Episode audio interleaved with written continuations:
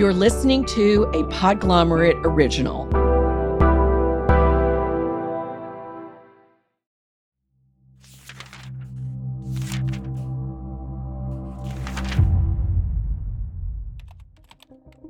One of the best parts of being a reader is that books are pretty accessible, and finding one has become even simpler than a trip to your local library or bookseller. However, that wasn't always the case. As late as the mid 19th century, access to books was a privilege afforded mainly to the rich. It wasn't until major publishing houses began cropping up in New York and innovating print speeds that books as we know them were brought to the masses. Take Simon & Schuster for instance. Founded by business partners Richard Simon and Max Schuster in 1924, they landed their break selling crossword puzzle books. HarperCollins began with the four brothers Harper, who opened their own printing press and eventually expanded into the editorial space. Random House began printing literary classics in 1927. Penguin Books sought to make books as affordable as a pack of cigarettes. We can't forget Macmillan and Hachette, who also solidified their standing in American book publishing in the early part of the 1900s. These companies eventually came to be known as the Big Six of publishing, which became the Big Five after the 2013 merger of Penguin and Random House. But therein lies the common thread that they all seem to share. They've all endured a fair share of mergers and acquisitions. But when Penguin Random House vied to acquire Simon & Schuster in November 2020, the wolfish approach of publishing's trade happy past struck a chord of resounding disapproval with the general public. Some people wondered what made Simon & Schuster, a publishing house grossing 1 billion annually in book sales, vulnerable to such a move. Others worried about what this shift in publishing would mean for mid-tier authors who struggle as it is to get their paperbacks on shelves. And just about everyone wondered how an acquisition of this scale could possibly be legal given antitrust laws. A big deal in the book world may not be happening. The Justice Department is suing to block a proposed acquisition of Simon & Schuster by Penguin Random House. The DOJ argues that it would give Penguin Random House outsized influence over what is published and how much authors are paid. And so began a trial that would pull back the curtain on an industry so enigmatic, not even the publishing executives had clear answers. Then again, did we really expect them to?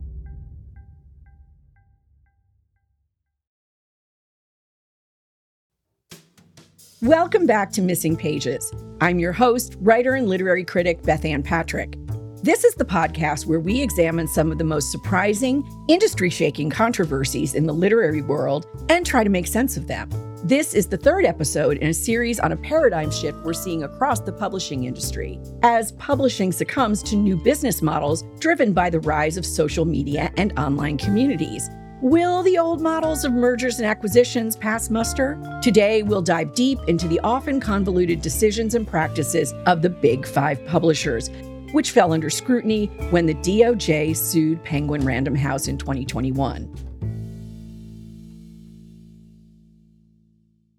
Chapter 1 Dead or Alive, a Litmus Test. Before we dive into the biggest trial in publishing in the last decade, we need to go back in time to learn how we got to where we are today. I'm going to go out on a limb here and say that no form of commerce has had its death prophesied more than the publishing industry. Since the 1960s, when electronic giants like the Radio Corporation of America purchased Random House and CBS bought the publisher Henry Holt, there has been a near constant thread of journalists forewarning the end of publishing. And it's worse in the US for traditional publishers. Ebook revenue for the first five months of 2015 was down more than 10%. Well, in 2020, over 750 million print books were sold in the USA. That was a more than 8% increase from 2019. And in terms of revenue, the Association of American Publishers reported that in 2021, the US book publishing industry generated more than $25 billion. I'll say that again because it's a staggering number more than $25 billion. For an industry alleged to be on its deathbed, those recent numbers don't suggest that it's hemorrhaging lifeblood to me But Publishers Weekly co editorial director Jim Milliot pointed out that there are real factors contributing to the overall perception that publishing is experiencing a sort of collapse. The HarperCollins, they operate on this crazy fiscal year that ends June 30th. They reported what for them were horrible results. Their profits went down like 45% in the, the fiscal year ended in June, but they still made $167 million. So it kind of depends how you want to look at how you're doing. you know, the economic reality of 2023 is kind of trying to get find equilibrium of where we are. Because, you know, everybody knows that Random PRH, you know, had a buyout, they laid off some people. That's PRH, as in Penguin Random House. HarperCollins laid off some people. So, you know, what really happened is, you know, costs really rose, as I think everybody knows. Inflation was at a record level last year. And that's really what publishers are actually talking about metrics, what they're most focused on right now. So I feel that sales are down bad. They're down like maybe three or four percent, which in publishing in the old days back then, as you know, flat is the new one. So they're, they're sort of used to that. But they're not really capable of absorbing like an inflation shock that they had in 2022. Flat is the new up. Back in 2007 and 2008, stockbrokers used the word flat to suggest that their consistent numbers in an industry that was downtrending reflected that they were outperforming competitors, that they were doing well and would continue to do well. Similarly, in publishing, flat refers to the fact that while there aren't huge gains being made in terms of revenue, with the number of billions in revenue shifting only slightly year to year, the consistency of the numbers is as good as growth. The embrace of the flat industry deeply contrasts other markets where high risks are preferable and rapidly changing numbers illustrate promise. To put this in perspective, YouTube alone made $29 billion in revenue in 2022, which is more than the entire book publishing industry. In publishing, you don't get huge revenue changes unless you have some major success. No one could have predicted the spell that Harry Potter would cast over the world. The first book, the story of a young wizard and his friends, was initially rejected by publishers, but readers were addicted. And Harry Potter is now the most successful children's book series of all time. That said, the publishing industry has made changes over the years, and much of those changes pertain to ownership and cost. Of course, money motivates both industries, but the way that manifests in each is significantly different. YouTube will add a shorts feature in order to compete with TikTok's short form video content and then switch their app's layout ever so subtly to promote the new feature. They experiment often and with the intention of increasing user retention. Meanwhile, changes in the publishing industry aren't so much motivated by product innovation and retention as they are by maximizing efficiency on the back end, often at the expense of the reader.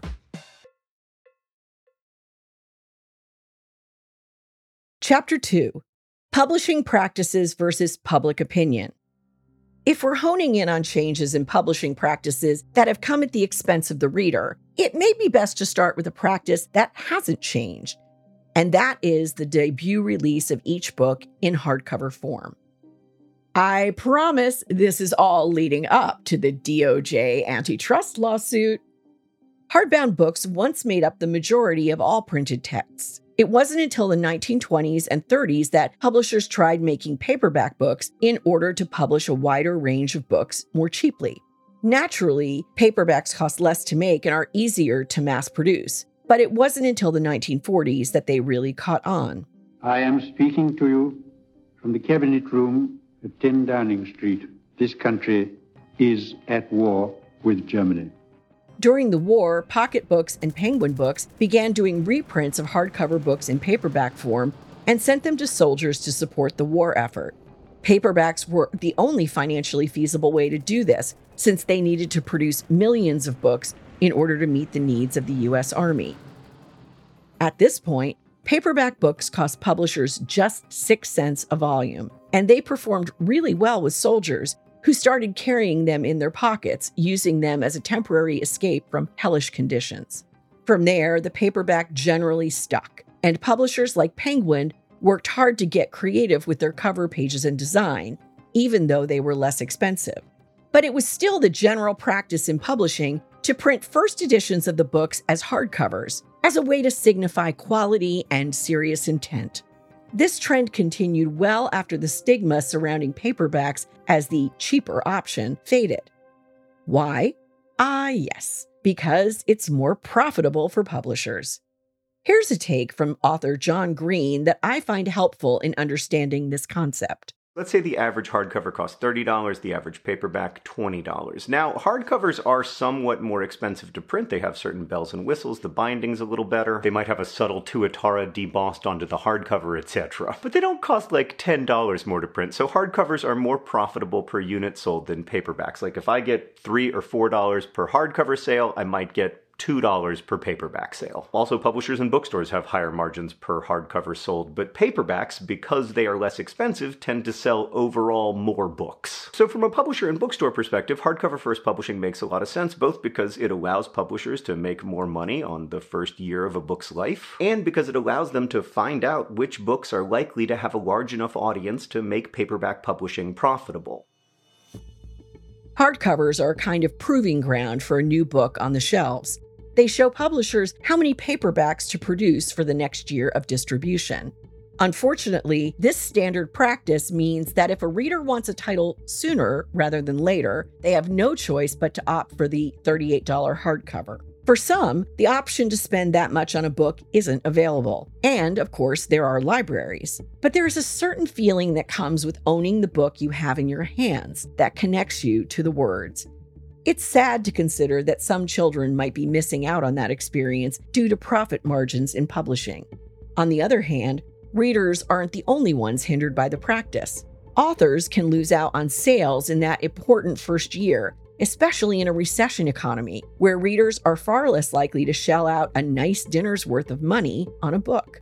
There are bookstores that depend on those hardcover sales being a certain amount but at the same time, wouldn't you want a book that costs less to sell more copies to make your your numbers for you know the quarter or the fiscal year rather than hardcovers priced at $38 that's Kathleen Schmidt, a publishing industry consultant with both Penguin and Simon & Schuster on her resume. To her, the expensive hardcovers push readers to seek other avenues independent bookstores can't discount them that much, if at all. So they're going to lose the business to Amazon because it's simply cheaper. And the thing with Amazon is, you know, if you have Prime and, and you have Kindle Unlimited, I'm going for those Kindle Unlimited books. If I've never read an author before, and I read a lot of romance books, if I've never read a romance author before and something to me seems interesting on Kindle Unlimited and I don't have to pay for that book, I'm going to try it. And what happens in that instance is all of a sudden you'll see some unknown romance author hit number one on, you know, in the Kindle store because of that. And that tells you that people are more willing to try something new if it's free or doesn't cost that much. So I would say, especially for debut authors, pricing their hardcovers higher is a disservice to them because their people are simply less likely to try something that they don't know anything about if it's priced higher. Schmidt brought up a really important point here that it's not just paperbacks that debut hardcovers are up against now, but a plethora of electronic book editions. These come from self published authors, independent publishers, and the Big Five. And this leads us to an industry wide change that has been long coming for publishing the proliferation of ebooks. It makes sense for every big title to have its own electronic copy. But in the mid 2000 teens, many publishers were still figuring out how they could generate the most profit from this venture. For one, they prevented libraries from accessing digital licenses or limited those digital licenses to a small number of lens before the library would have to purchase the ebook again, sometimes for more than the market rate. Around the same time, the Big Five publishers were sued for colluding with Apple when the tech brand agreed to raise ebook prices and give the publishers a cut of the earnings. This helped Amazon promote their Kindle product, but Apple was trying to promote its iPad. And once Apple had tempted publishers, offering a cut of its ebook shares, the Big Five went to Amazon and allegedly threatened to pull their ebooks from the platform unless they were given a cut like the one Apple had proposed. The publishers settled out of court for that one. But apparently, they didn't learn their lesson because in 2021, the Big Five were sued alongside Amazon for keeping ebook prices artificially high. Platforms that weren't Amazon would have to sell for higher prices, allowing Amazon to corner the market. As of 2023, Amazon accounts for 67 to 85% of ebook sales, a percentage that has certainly been influenced by the strategic connection between the Big Five and the world's largest online retailer. Publishers may try to distance themselves from this fact as a matter of optics. After all, when it comes to monopolistic behaviors, Amazon takes the cake. But Amazon is not a far cry from the big publishers whose bottom line matters more to them than the readers and authors they disregard in profiteering. Fortunately, that's one place where independent publishers can find a stronghold with readers. I think there is something to be said about experimenting in all formats at publication, but the big five can't do that because they, they're beholden to, you know, their balance sheets are beholden to conglomerates. This is something I've really been watching what um, Zibby Owens is doing with Zibby Books, they have decided that when their book is released, when and they're only doing a certain number per year, but it's hardcover, ebook, audiobook, trade paperback, you know, everything all at once. None of this, you wait a year for the trade paperback and all that sort of thing. I mean, Zibby Books is its own thing. And I'm not saying that the big five necessarily want to or should reproduce that. However, it does show that you can try something different, doesn't it? It does, but it, what it really shows is that you can try something different if you're independent. You can try something different if you're not tethered to a corporate giant. And that is the beauty of indie publishing. Jim Milliot had a similar point to make about independent publishers and their freedoms to put out what they like. It's the independent presses who are more literary bound and forward because, you know, they'll know. I mean, then they could be happy with a book that'll sell 5,000 copies. Whereas, I'd like to pick on PRH, but 5,000 copy sale is not what they're after. So there's that very, very real dichotomy between how the big publishers view publishing and how the little guys approach it. I think these perspectives are so important because they shed light on the importance of independent presses in this industry. The fact that they can publish authors who haven't reached the mainstream and don't have a built in social media following means they can think more about the quality of what they're putting out. And often, authors have more control over the way their book is published and marketed. Furthermore, some authors have taken the leap from the big five to independent presses, tired of disappointing games with the household names.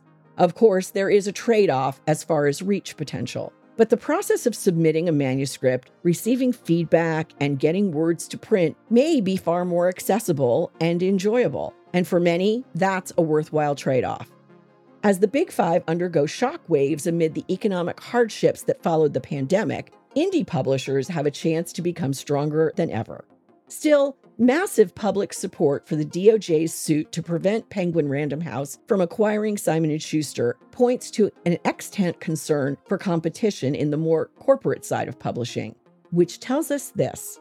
People haven't so resigned themselves to the profiteering approach of publishing's conglomerates that they can look the other way when two of them threaten to turn the big five publishers into the big four.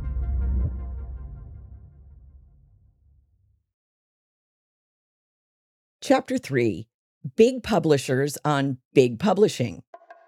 And now we're finally at the moment you all came here for the trial.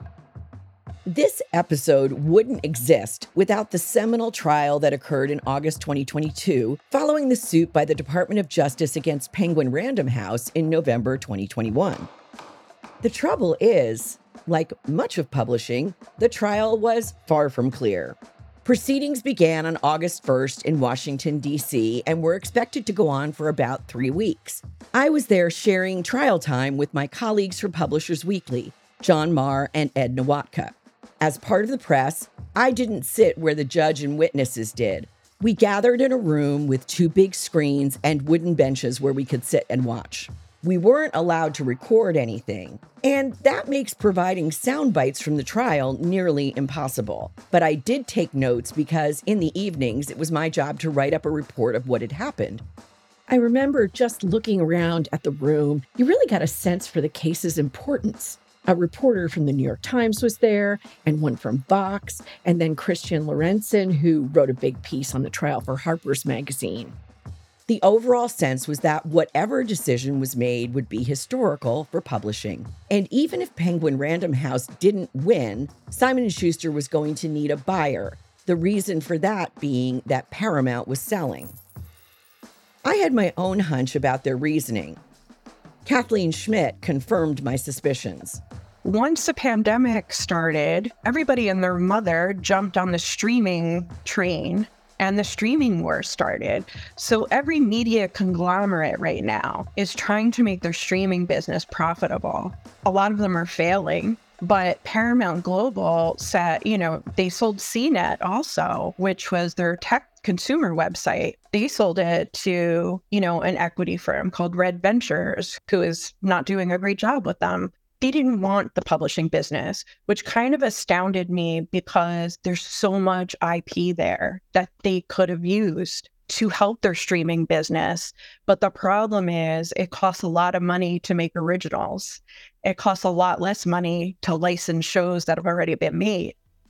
So Penguin Random House's offer of 2.17 billion for a company that had generated over 900 million in revenue the year before couldn't have come at a better time for Paramount. But even if they were trying to jump ship, the acquirer they were considering had serious hooks in the book market. With over 300 imprints, which release 15,000 new books each year, bringing in billions, Penguin Random House is the biggest publisher of the Big Five. As of 2022, it owned 37% of the publishing market share. For reference, the Big Five combined control 80% of that share, so PRH is nearly half of that. If you tack S&S onto PRH, we're talking about nearly half of the market share of all publishing. So it was with good reason that the Department of Justice decided to hinder what might be a large change to the entire industry. During opening arguments, the DOJ made it clear that they were concerned about a decline in competition. They also honed in on a specific area of publishing they foresaw being most affected if the acquisition went through author advances of $250,000 or more. PRH claimed that they were focusing on an arbitrary and small fraction of the author pool at large, but it seemed that the DOJ was simply using this metric as an example for how the decrease in market competition would most tangibly impact working authors. As DOJ's expert witness Nicholas Hill put it, a merger between PRH and S&S would give the company such a high market share in the top-selling author market that theoretically it would depress advances paid to authors. And to understand that, we have to address how pay structure works in publishing houses. Since publishers often take a while to turn an author's manuscript into a market ready product, they pay the author for the money they anticipate making on the book, which is often determined by the author's existing status in the publishing world or their social status as a human being. For example, Britney Spears. Spears' memoir, which became a bestseller even before its October 24th release date, sold 1.1 million copies in all formats. These advances are important to successful, mid tier, and nascent authors alike though perhaps more so for the second two because they help such writers pay the bills during periods when they don't have an alternative revenue stream. Something that is becoming increasingly unlikely for authors of every kind in the modern age. Nevertheless, book advances keep authors fairly compensated for the time they spend on a work before it hits the market. But these advances aren't fixed numbers across the board. It's not like everyone at a certain tier makes the exact same amount when they sign the deal. And that's where the term rights auction comes into play. Let's say there's a really great author with an amazing idea for a book. If multiple Big Five publishers want to see that book published, they'll each have to submit offers to the author and their agent, often with competitive book advances that sweeten the deal. But if the big five publishing houses were suddenly the big four, and one of those big four owned nearly half the market share, it would be way easier for that one powerful company to beat out its competitors, becoming a manipulative buyer authors simply couldn't turn down, potentially offering low advances with little to no consequences. Let's call in the experts to help explain this one. To talk about that, we need to learn a new word. Monopsony is typically the labor market analog to monopoly. That's Elena Prager, an economist at the University of Rochester. And monopsony is what exactly?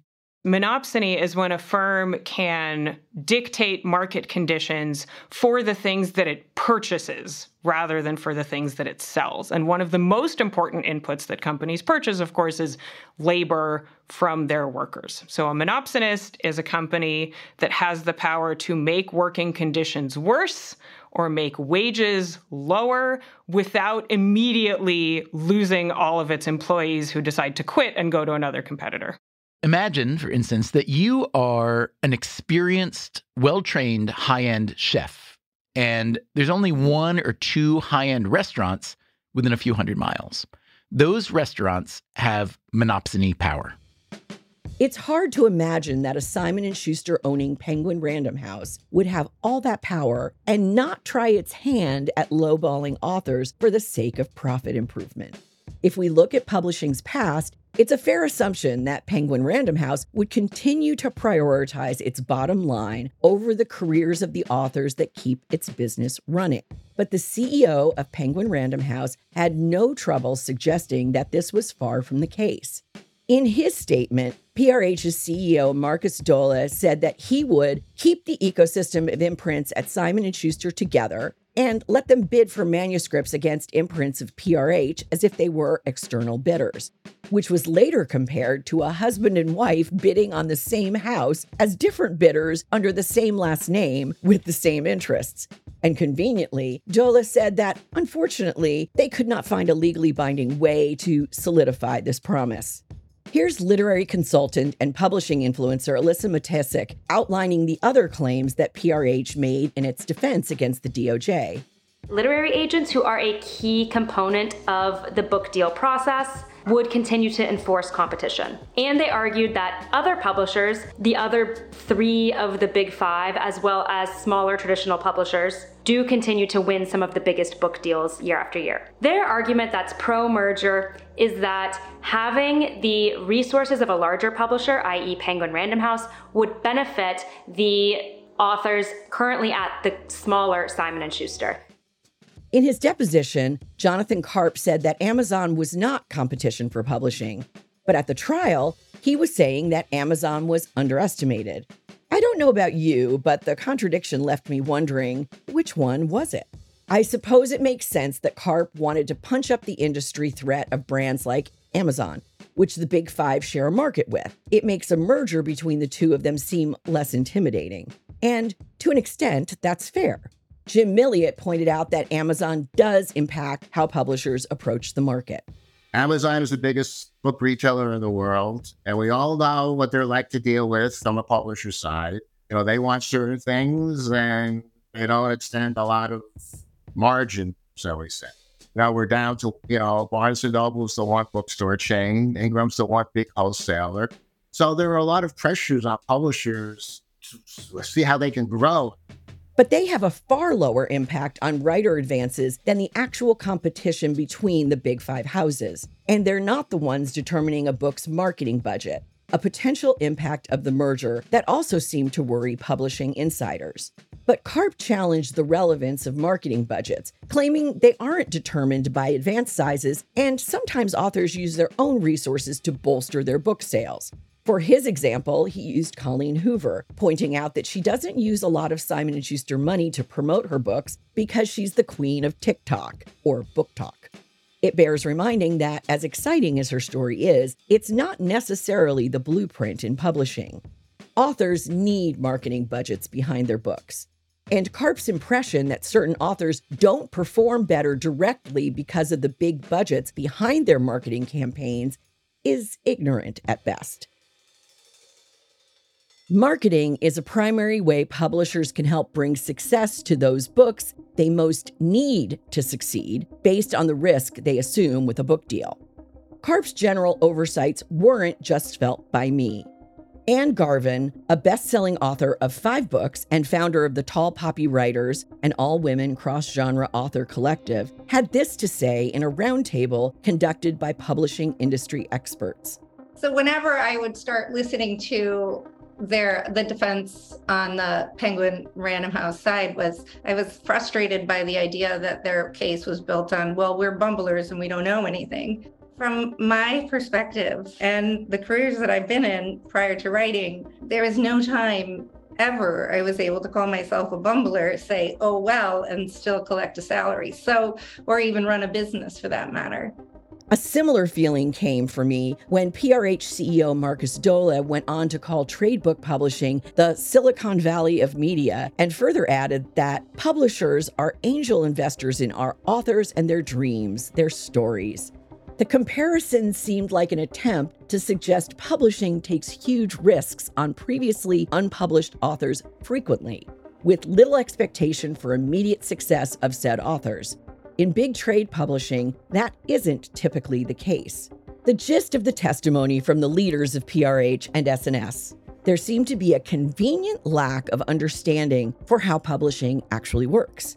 At one point, Dohle even claimed that Penguin Random House has its name because everything in publishing is random, pointing me back to Ann Garvin's use of the term bumbling. While I have to agree that many moments of this trial left me affirmed in my sense that publishing is often unpredictable, even for industry experts, there was nothing random to me about the profit margins of a prospective merger that would half subsume an entire market. Then again, the confusing P&L reports that came up in countless conversations after the trial tell a different story. So Kathleen, I'm curious about the P&L reports that came up throughout the trial because everyone was speaking about how little they made sense. What are they trying to do here?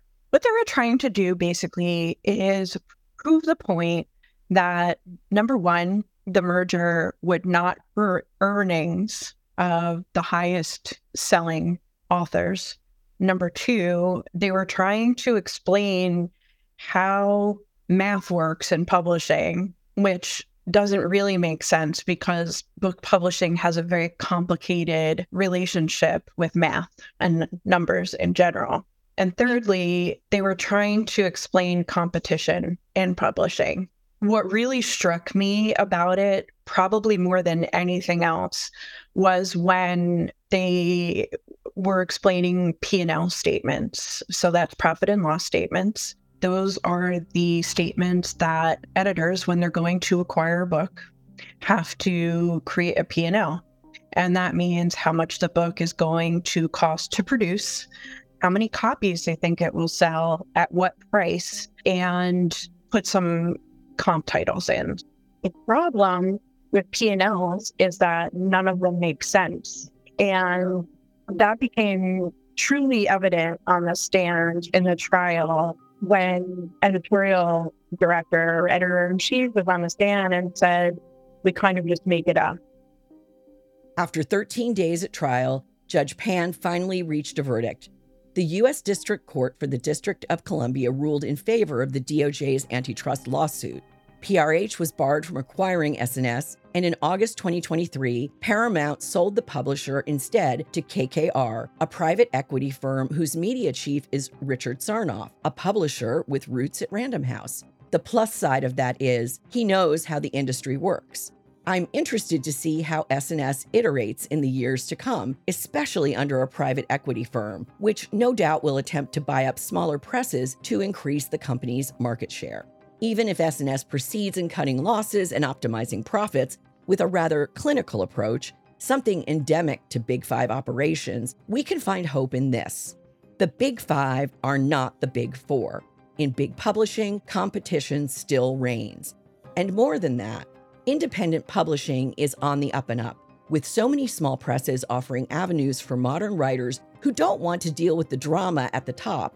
It may just be the perfect time to get published.